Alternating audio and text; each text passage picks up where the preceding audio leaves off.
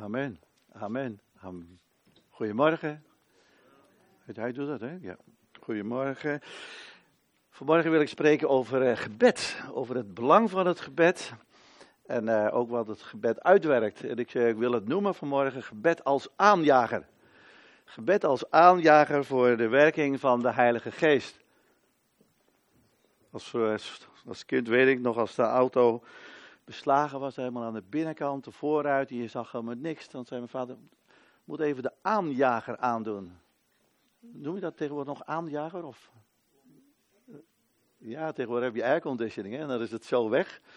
Maar als je dan de aanjager, dan moest, de wind was er natuurlijk altijd, maar dan had je een aanjager nodig en dan ging de wind weer waaien.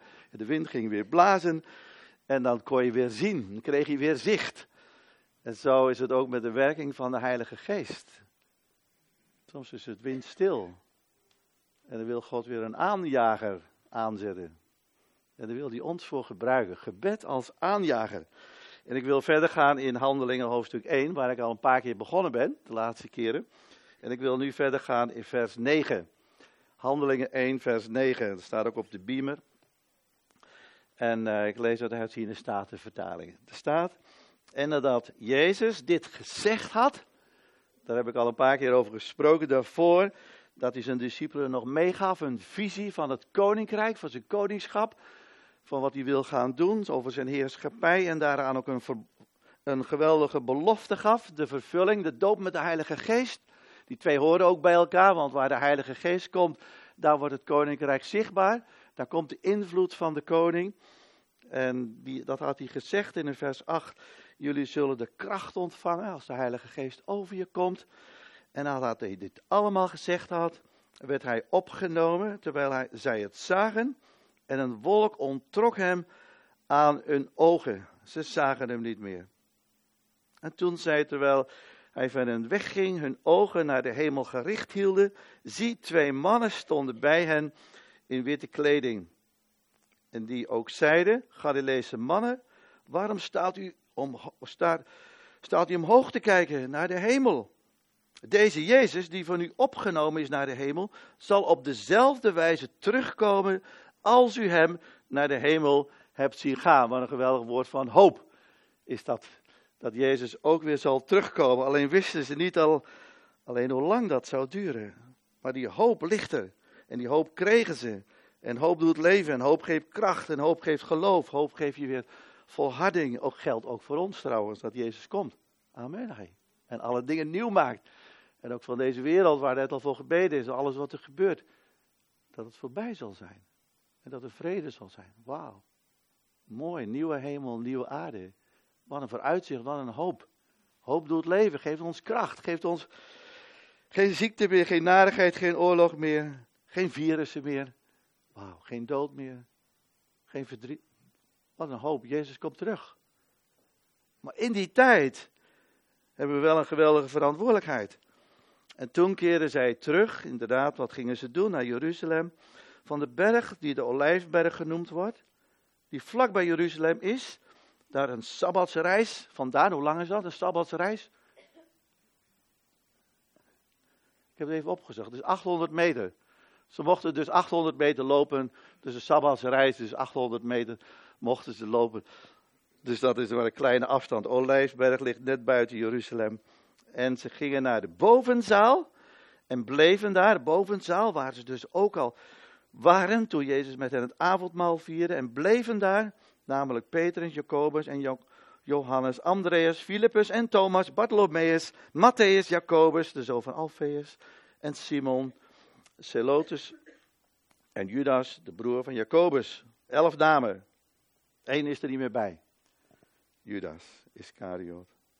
En deze bleven allen eensgezind volharden in het bidden en smeken met de vrouwen en Maria, de moeder van Jezus, en met zijn broers. Wauw, ze staarden naar de hemel en ze zagen hem niet meer. Gewoon, Jezus was weg. Ze waren zo lang al bij hem en dan ineens is hij weg. Zijn ze alleen achter. Soms hebben we dat gevoel ook wel eens. Wauw, waar is Jezus? Was die er waar? Soms hebben we ook wel dat gevoel dat we ervaren dat hij ver weg is. En wat gaan ze doen? Ze gaan naar Jeruzalem. En ze gaan naar de bovenzaal, staat er. En dat is de zaal ook, dat is heel wonderlijk, waar ze ook met Jezus, zo'n 40 dagen daarvoor, het avondmaal hebben gevierd. En wat gaan ze daar doen? In vers 14 staat, ze gaan daar bidden. Ze gaan niet zitten praktiseren, zitten zeuren en zitten mijmeren. Of, maar ze gaan gewoon bidden met elkaar. En hoe gaan ze bidden? Ze gaan bidden eensgezind, volharden in het bidden en het smeken. De elf en nog anderen, die waren daar ook bij. Ze gaan in eenheid, eenparig bidden. Eensgezind, één visie. Want had Jezus niet een belofte gegeven? Toen ze daar waren, denk ik. Dat ze gewoon eens terugkeken. En wat had Jezus ook allemaal niet gezegd in al die jaren? En dan had hij gezegd, dat staat ook op de biemen, in Matthäus hoofdstuk 18 had hij gezegd, jongens, zeggen ze zo tegen elkaar, had Jezus ons niet iets beloofd? Toen hij nog bij ons was. En dat Jezus gezegd had, verder zeg ik u, zegt Jezus, dat als twee op aarde iets, wat dan ook, eenstemmig verlangen, het hun ten deel zal vallen van mijn Vader die in de hemelen is. Want waar twee of drie in mijn naam vergaderd zijn of bijeenkomen, daar ben ik in hun midden. Wauw, Jezus heeft beloofd dat hij weer in ons midden zal zijn. Niet lichamelijk, maar met zijn geest. En nu komen ze bij elkaar in het verlangen, in eenheid. Heer Jezus, kom, Heilige Geest. Kom, Heer Jezus, in ons midden. Wij verwachten u. Wij verwachten u. En zo gaan ze bidden uit verlangen, uit verwachting. En ze verlangen gewoon naar de aanwezigheid van Jezus. Amen. Dat is een geweldige belofte. En zo gaan ze bidden. Eenstemmig staat er. Soms bidden we wel eens met elkaar, maar we kunnen allerlei kanten. Ik noem het wel eens flippergebeden hebben. De ene bidt daarvoor. Heilige Geest, vul ons opnieuw. Hm, dat is een mooi gebed, toch? Dat hebben we net ook gezongen. En de ander bidt daarna, dank u wel Heer Jezus, dat u ons alles al gegeven hebt. We hebben de Heilige Geest, we hebben eigenlijk niet meer nodig. Nou, dat is geen eenparig bidden. Soms heb je dat. Dus hangt, hangt gewoon van je theologisch aspect af. Dat je zegt, nee, we hebben meer van de Heilige Geest nodig. Van anderen zegt, we hebben eigenlijk alles al ontvangen. Dan bid je wel met elkaar, maar dan bid je niet eenparig. Niet vanuit dezelfde theologische achtergrond of het verlangen. Maar zij bidden gewoon vanuit het woord wat Jezus gezegd had. En zo zitten ze daar in de bovenzaal. Hun gedachten gaan opnieuw weer terug naar die laatste avond. Dat ze daar in die bovenzaal kwamen. En dat de voeten gewassen moesten worden. En ze denken daar nog eens over na. Jongens, we keken elkaar toen wel aan. En Petrus deed het niet, en Johannes deed het niet, en Jacobus deed het niet. En toen deed Jezus het wel. Ze denken daar weer eens over na. Tjoh, wat waren wij toch hoogmoedig. Dat wij zo trots waren en dat wij niet bereid waren om elkaar de voeten te wassen. En ze schrikken er eigenlijk van. En Jezus deed het wel. Hij diende ons. Ik denk dat ze gewoon op dat moment zo weer aan dachten, aan dat moment dat ze daar in die zaal waren. En dat Jezus dat deed. Heer Jezus, vergeef ons dat we zo hoogmoedig zijn, dat we eigenlijk te trots waren om het te doen. En dat u dat wel deed. Want ik denk dat ze ook de schrift wel kenden. Want in uh, Psalm 19, vers 14 staat: Weerhoud uw dienaar ook van hoogmoed, staat er. Ik denk dat ze de psalm wel kenden. Laat die over mij niet heersen. Dan zal ik oprecht zijn in vrij van overtreding. Heren, bewaar ons voor hoogmoed. Want wij willen u dienen in alle nederigheid. We willen dienstbaar zijn. Help ons daarin. En vergeef ons. En help ons. Ik denk dat ze zo aan het bidden waren. Daar staat niet bij namelijk. Ze waren wel eensgezind aan het bidden. Maar er staat niet bij waarvoor ze bidden. Nou, ik kan me dat zo voorstellen. Dat ze gewoon weer wat flashbacks kregen. Want soms heb je dat wel als iemand overleden is en er niet meer is. Dat je terugdenkt van, wat zei hij ook alweer? En wat bedoelde hij ook alweer? dat je weer herinneringen krijgt. En zo worden ze bepaald bij dingen die Jezus gezegd heeft en gedaan heeft. Dat hij hun voeten waste en dat zij er trots waren. Vergeef ons. En zo zitten ze daar weer bij elkaar in die bovenzaal. En misschien staat de tafel er nog wel waar ze het avondmaal gevierd hebben. Ja, daar zat jij, Petrus, en daar Jacobus en, en, en Johannes. Jij zat toen heel dicht bij Jezus, weet je nog wel? Ja, heel close. En weet je nog dat Jezus toen een brood nam? En weet je dat hij het zegende? En dat hij het brak? En dat hij het toen gaf aan ons? Wat een moment was dat. En dat hij daartoe bij zei: Neem, eet, dit is mijn lichaam, dat voor jullie verbroken zal worden. En op dat moment gaan ook hun ogen open en gaan ze iets zien wat Jezaja al geprofiteerd heeft in Jezaja 53. Ze gaan het begrijpen, hun ogen gaan open. Ze begrijpen wat Jezus daar bedoelde. Want er staat in Jesaja 53, vers 4 en 5. Voorwaar onze ziekten heeft hij op zich genomen, onze smarten heeft hij gedragen, wat we ook meegemaakt hebben. Wij hielden hem echter voor een geplaagde, door God geslagen en verdrukt. Maar hij is om onze overtredingen verwond, om onze ongerechtigheden verbrijzeld. De straf die ons de vrede aanbrengt, was op hem. En door zijn striemen is er voor ons genezing gekomen, verlossing gekomen, bevrijding gekomen. We hebben er net ook al gezongen in die mooie liederen, dat hij ons de zondevloek bevrijd heeft. Eigenlijk is dit van ons zieke hart bevrijd heeft, dat hij ons vrijgemaakt heeft van het toren van God door de zonde van Adam, van ons zieke hart, van ons probleem.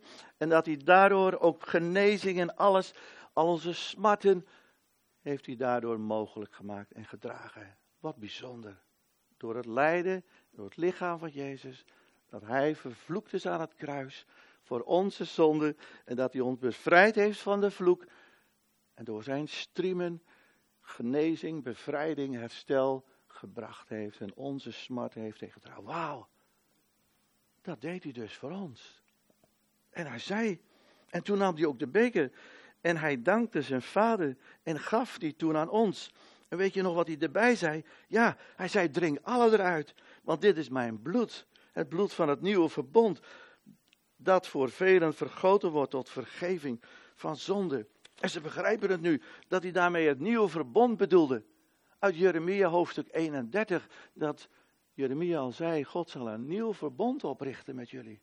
En hij zei in vers 33, Jeremia 31, vers 33, daar staat voorzeker, dit is het verbond dat ik na die dagen met het huis van Israël sluiten zal, spreekt de Heer. Ik zal mijn wet in hun binnenste geven en ik zal in hun hart schrijven. Ik zal hun tot een God zijn en zij zullen mij tot een volk zijn. Door de Heilige Geest wil God ons genade geven. Wil God ons zijn wet in ons geven. Oude verbond is de wet op ons heel zwaar. Kunnen we ook niet volbrengen. Maar het nieuwe verbond komt door de Geest van God. De wet in ons, door zijn bloed is er een nieuw verbond gesloten. Amen. Ah, oh, wauw. Wat een bijzondere avond was dat, zeg. Dat Jezus dat gaf. Zijn brood, zijn brood brak. Zijn lichaam verbroken. Zijn bloed gaf. Als nieuw verbond. Wauw. En nu zien ze het. De geweldige betekenis daarvan.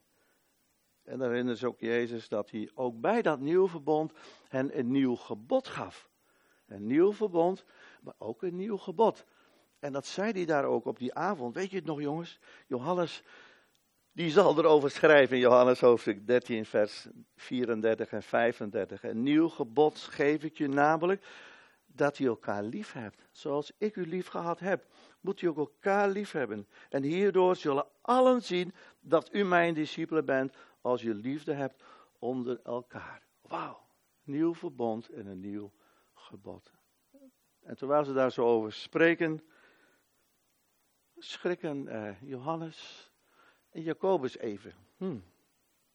Ze moeten even denken aan, uh, aan het moment dat ze een beetje trots waren en dat ze hun moeder er even op uitstuurden naar Jezus.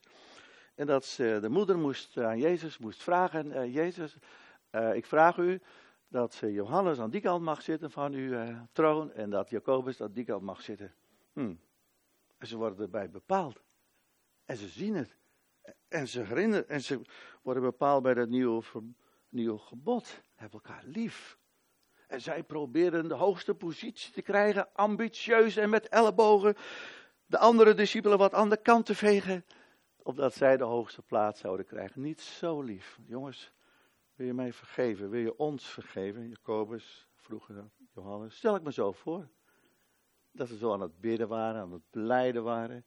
Dat ze waren het bidden aan het, vanuit het woord. En dat ze dan, dat gebeurt altijd. Als je weer terugdenkt aan de woorden van Jezus, dan word je overal weer bij bepaald. En dan komt er een soort spiegel tevoorschijn.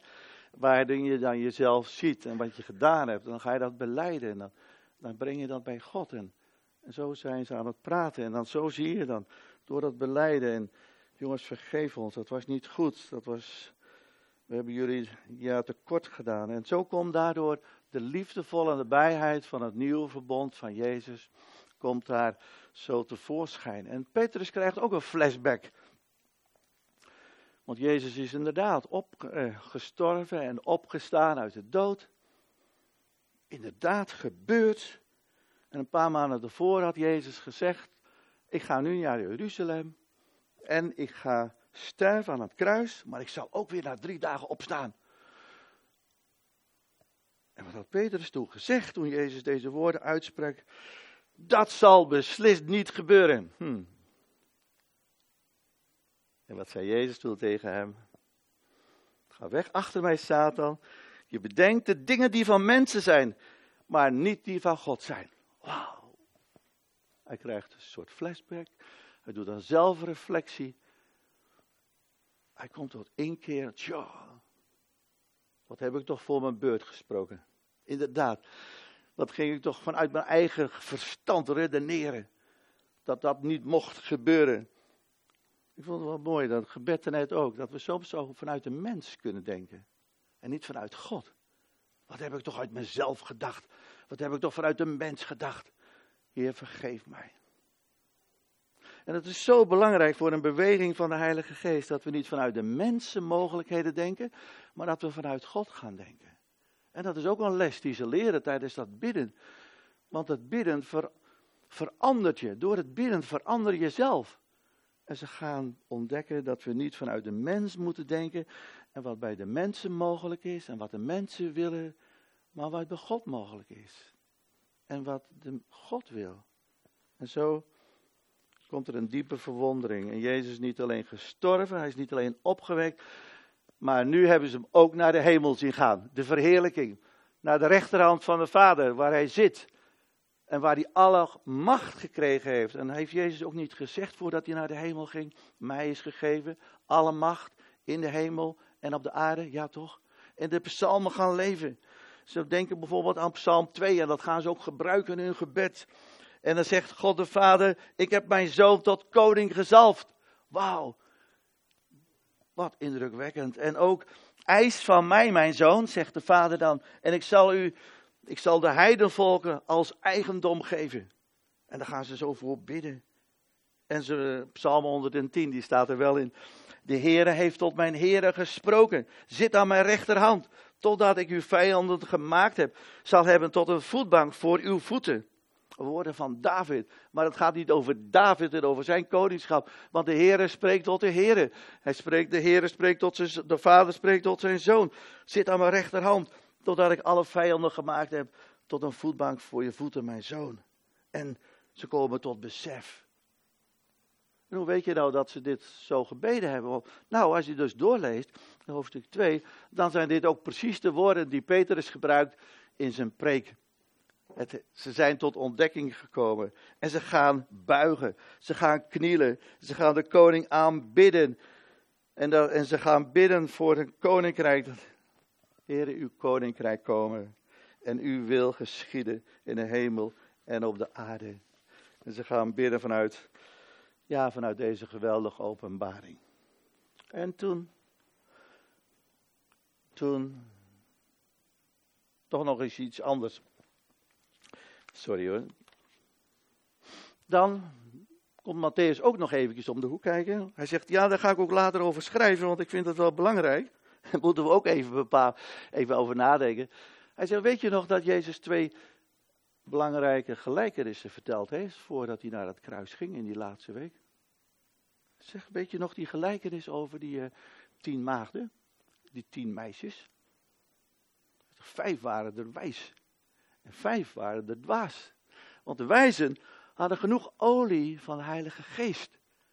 En hun lampen bleven branden tot het bruiloftsmaal, tot het feest begon. En vijf waren er dwaas, want hun lampen gingen uit, want ze hadden niet genoeg olie. Ze worden bepaald daarbij hoe belangrijk het is om vervuld te zijn met de Heilige Geest. En opnieuw gaan ze bidden met elkaar eenparig. Heere, vul ons met uw geest, want u willen dat onze lampen branden blijft en niet uitgaan tot als u komt.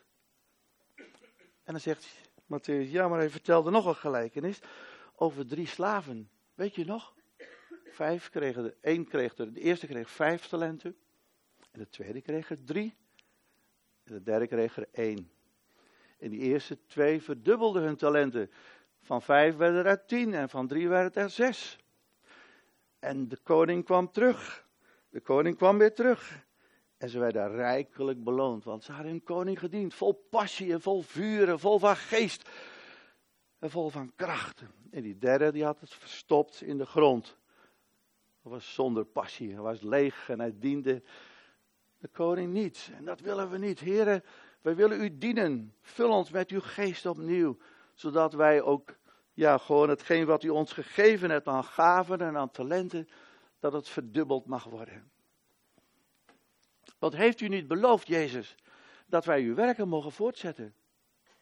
Dat wij de werken mogen doen van u. Ja toch, heeft u toch gezegd. En dat we daarvoor ook gaven en talenten gekregen hebben en bedieningen. En dat wij daarvoor ook de Heilige Geest zouden krijgen. Jezus.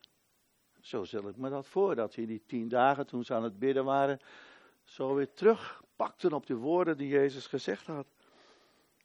Heren, het was toch beter dat u wegging? Want dan zou u toch de Heilige Geest geven? Ja, u hebt het beloofd. En ze bidden, en ze bidden. En dan, eensgezind, en dan staat er hoofdstuk, in uh, hoofdstuk 2, vers 1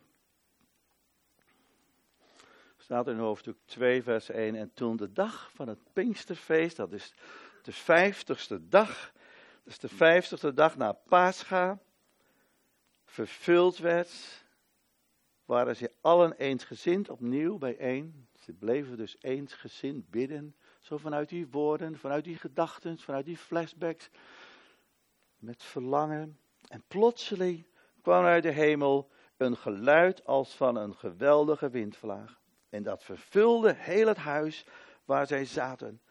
En aan hen werden tongen als van vuur gezien, die zij verdeelden, en dat zat op ieder van hen. En ze werden allen vervuld met de Heilige Geest en begonnen te spreken in andere talen, zoals de Geest hun gaf uit te spreken. Wat een geweldige verhoring. Plotseling, hè? staat er bij jullie?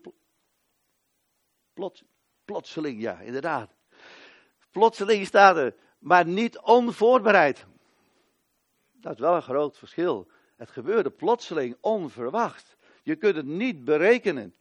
Maar het was niet onvoorbereid. Want ze waren een aanjager. Hun leven en hun gebed, wat ze deden met elkaar, was een aanjager voor het werk van de Heilige Geest.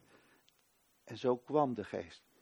En zo gaat het in elke opwekking. Er zijn er altijd mensen die God gebruikt als aanjager, als bidders voor een nieuwe beweging van de Heilige Geest. Hoe die er dan ook uit mag zien. Hier waren tongen van vuur, er waren andere talen. En de ene keer gaat het zo en dan zijn de manifestaties zo. En bij de andere keer is het weer zo. Dat kunnen we niet voorspellen.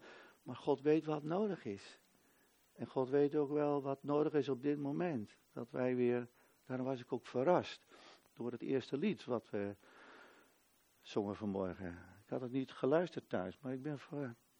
Kunnen we straks nog een keer zingen na de preek. En weet je, dan staat er in hoofdstuk, uh, hoofdstuk, vanaf vers 15, gaan we niet lezen, omdat ze nog iets deden. Ze waren aan het bidden, eenparig, eensgezind, maar ze deden ook nog heel iets praktisch.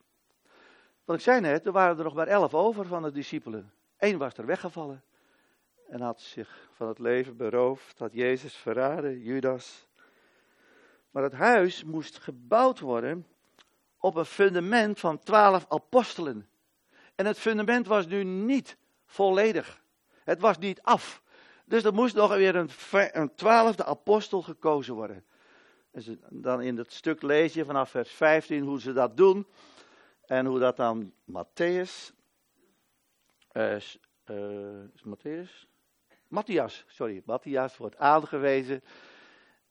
En dan wordt hij dus één van de twaalf. En toen was het fundament compleet. En toen het fundament compleet was, dan gebeurt hetgeen wat we net gelezen hebben. Het huis werd vervuld met de glorie van God. Eerst moet het fundament gereed zijn. Er moet een huis zijn. Dus ze waren aan het bidden, maar ook het fundament moest zuiver zijn. En dat is iets wat je elke keer weer terugvindt, ook in, de, in voorgaande gedeeltes. Ik was uh, verrast eigenlijk toen uh, Wilfred, hij is er niet geloof ik, hè? Nee, afgelopen maandag las, uh, las Wilfred 2 Kronieken hoofdstuk 5 op de gebedssamenkomst. Hij zegt er even, als, uh, als aanbiddingsteam zijn we daarbij bepaald. Hebben we dat een keer gelezen met elkaar. 2 Kronieken hoofdstuk, ik heb het wel op de biemer staan. 2 Kronieken hoofdstuk 5. En dan gaat het ook over de tempelbouw. Niet de geestelijke tempel, zoals in Handelingen hoofdstuk 2, maar dan gaat het over de tempel van Salomo. En die moest ook, die, toen, ja, ik, we gaan het lezen, toen die klaar was, het fundament was gelegd, het gebouw was gemaakt. En dan in vers 11 eh, lezen we het volgende. En het gebeurde toen de priesters uit het heilige naar buiten kwamen. Alle priesters die te vinden waren, hadden zich immers geheiligd, zonder zich te houden aan de afdelingen. En de levieten, te weten, alle zangers onder hen, Asaf, Heman, Jedutun, hun zoden en hun broeders in fijn linnen gekleed, met cymbalen, met luiten en harpen, stonden ten oosten van het altaar. En met hen tot 120 priesters toe, die op trompetten bliezen. Het gebeurde nu, toen ze eenparig op de trompet bliezen, heb je het weer, eenparig, een, uh, bliezen, en toen zij zongen, door met eenparige stem, heb je het weer, een lied laten horen, om de Heere te prijzen en te loven. Ja, toen zij de stemmen verhieven met trompetten, met cymbalen en andere muziekinstrumenten. En toen zij de Heere prezen, met welke woorden? Met de volgende woorden. Voorzeker, hij is goed, want zijn goedertierenheid is voor eeuwig. Dat toen het huis, het huis van de Heere, met een wolk vervuld werd. De wolk van de geest. En de priesters konden vanwege de wolk niet blijven staan om te dienen, want de heerlijkheid van de Heere had het huis van God vervuld. Wat een bijzonder gebeuren. De heerlijkheid van God kwam. Toen ze zich heiligden, dat betekent toen ze zich apart zetten. En toen ze God gingen aanbidden. En toen het fundament klaar was. Toen gingen ze tot God roepen en hem aanbidden. Met die geweldige woorden uit Psalm 100. De Heer is goed. En zijn goede tierenheid is tot de eeuwigheid. Amen. En toen kwam de wolk, kwam de geest, plotseling. Maar wel niet onvoorbereid, want ze hadden hun huiswerk gedaan. Ze hadden zich geheiligd, apart gezet. Zich aan God toegewijd staat En ze waren aan het bidden en ze waren aan het aanbidden. En het fundament was gelegd. En toen kwam de heerlijkheid van God. Is dat niet iets waar we elke zondag ook voor bidden als we de dienst beginnen hier? Laat het huis gevuld zijn met uw heerlijkheid. En met die aanwezigheid. Want dat is eigenlijk waar alles om draait. En het mooie is, wat we net lazen uit 2 Kronieken 5, dat gebeurde daarvoor ook al bij David. In 1 Kronieken hoofdstuk 11, nee 13 lees je dat David Jeruzalem veroverd heeft en zegt, Jeruzalem moet mijn hoofdstad worden. Vanuit Jeruzalem wil ik gaan regeren. Maar waar hij, wel, waar hij vooral naar verlangde, is naar de aanwezigheid van God in Jeruzalem. Dus wat doet hij? Hij laat de ark vanuit Bethel overkomen. En we weten het verhaal, ze gebruiken daarvoor een mooie wagen. En we weten hoe het misging. De ark dreigde erachter vallen. Uza probeerde dat tegen te houden, viel dood neer. En dit leert ons wel iets heel belangrijks. Dat de heerlijkheid van God, dat we die niet kunnen vervoeren door wat dan ook. Ook niet door een mooie wagen. Dat is gevaarlijk zelfs. Of door allerlei nieuwe dingetjes te doen. Ze moesten zich heiligen, staat Ze de ark van God moest gedragen worden. Dat gingen ze dus lezen in de boeken van Mozes.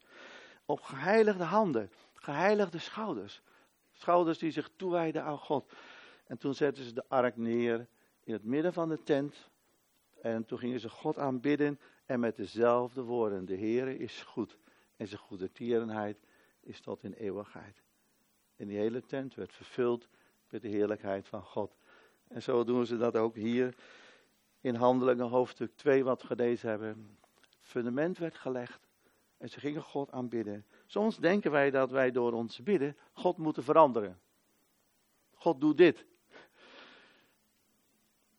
Maar God heeft al lang een verlangen. God wil deze aarde vervullen met zijn heerlijkheid. God wil ons gebruiken, maar hij zoekt aanjagers. En het is niet zozeer dat God, dat, sorry, dat ons bidden God verandert. Want God wil. Maar gebed verandert ons. Zodat mijn bidden mij verandert. Zodat mijn leven een kanaal mag worden en ons leven een kanaal mag worden voor de Heilige Geest. Amen. Dat bidden verandert ons. Geeft ons een proces van heiliging. Geeft ons een proces van toewijding. Geeft ons een proces van overgave. Geeft ons een proces van heiliging en van reiniging. Waardoor de Heilige Geest kan komen. En zo zijn ze met elkaar aan het bidden. En ik geloof dat God, dat we in een tijd leven. Uh, God ziet wat er gebeurt in de wereld. Amen. God ziet het. Gods ogen gaan door de hele wereld. En God huilt. En ergens is er iets, een verlangen in God dat hij zegt: Ik wil mijn kerk weer aanjagen. Dat geloof ik. Er ligt iets op het hart van God. Zodat mijn Heilige Geest, mijn huis, mijn huis, mijn tempel, mijn gemeente, mijn lichaam van Jezus, van mijn zoon, dat het weer vol mag worden van mijn kracht om een verschil te maken in deze wereld. Ik was ook ontroerd door, uh, toen ik las dat de geloven, de christenen in China, de kerk die probeert ze alles weer af te pakken, ze worden weer vervolgd, maar dat zij bidden voor de overheid, dat ze wijsheid van God krijgen om het goed aan te pakken. Dat is mooi. Dat ze niet verbitterd zijn, maar dat ze bidden voor de overheid. Maar het tweede vond ik ook wel veel mooier nog, dat zij zelfs met het gevaar voor eigen leven, ook in die plaats waar het begonnen is, wij, of ik weet niet precies hoe die heet, met mondkapjes voor de straat opgaan, om mondkapjes uit te delen aan mensen die radeloos zijn. Die gewoon in paniek zijn. En dat ze ook met het uitdelen van de mondkapjes naar de mensen toe gaan en ze ook een traktaat geven met het evangelie om het evangelie te delen van redding en van hoop in Jezus Christus. Ik vind dat zo mooi. Een verschil. De kerk die een verschil maakt. En dat is wat God wil doen. Dat was ook het gebed van voor onze dienst. Heren, u weet de nood. U weet de nood. Maar u weet ook wat u door ons heen wil doen. Doe vanmorgen. Doe vanmorgen in ons. In ons als gemeente. Vul ons opnieuw met uw heerlijkheid, met uw kracht om een verschil te maken, om een licht te zijn in deze duistere wereld. Amen. Is dat niet Gods verlangen, denk je? Is dat niet het doel ook waarom hij ons gered heeft, toch? We zijn toch gered om te redden? We zijn toch gered om te getuigen? We zijn toch gered om de daden van Jezus te zien? We zijn omdat God wil dat niemand verloren gaat. En dat zijn koninkrijk baan zal breken. Amen. En dat is wat God wil doen. Ik ga niet oproepen wie wilde nu allemaal bidden. Ik zou willen vragen, zullen we gaan staan? En dan zingen we daarna nog een keer dat lied van, uh, van dat ben ik wel heel mooi. Vul ons opnieuw met uw geest. En ja, vond ik wel een mooi lied. Maar ik wil gewoon vragen, gewoon niet een oproep, maar wel gewoon te gaan staan. Dat je gewoon even naar God gaat, persoonlijk. Gewoon naar God toe gaat. En dat je tegen God zegt, ja, God,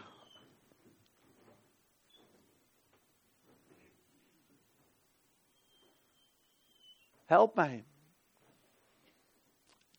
Er is een roep van God, vanuit het hart van God. Wie zal ik zenden? Wie zal voor mij uitgaan? Wie wil voor mij een aanjager zijn? Wie wil dat zijn? Dat ligt op het hart van God. Want zo is God. God die zijn zoon gaf voor deze wereld. Opdat een ieder die in hem gelooft niet verloren zal gaan maar eeuwig leven zal hebben. En God wil ons opnieuw op kracht brengen. Misschien dat er gewoon een kort gebed in je hart is, wat je in stilte aan God mag vragen. Gewoon eerlijk mag zijn. God, ik ben lauw geworden. Ik ben niet zo'n aanjager. Ik ben eigenlijk zelf, ik moet zelf aangejaagd worden. Heilige Geest, jaag me aan op dit moment. God, help mij. Ik wil het. En kom mij te hulp. En misschien dat er ook een gebed op je hart is. Voor deze wereld. Gewoon in stilte. Wat je tegen God mag zeggen. En waar je zegt, Heere, en daar wil ik me ook in laten gebruiken voor u. In de naam van Jezus.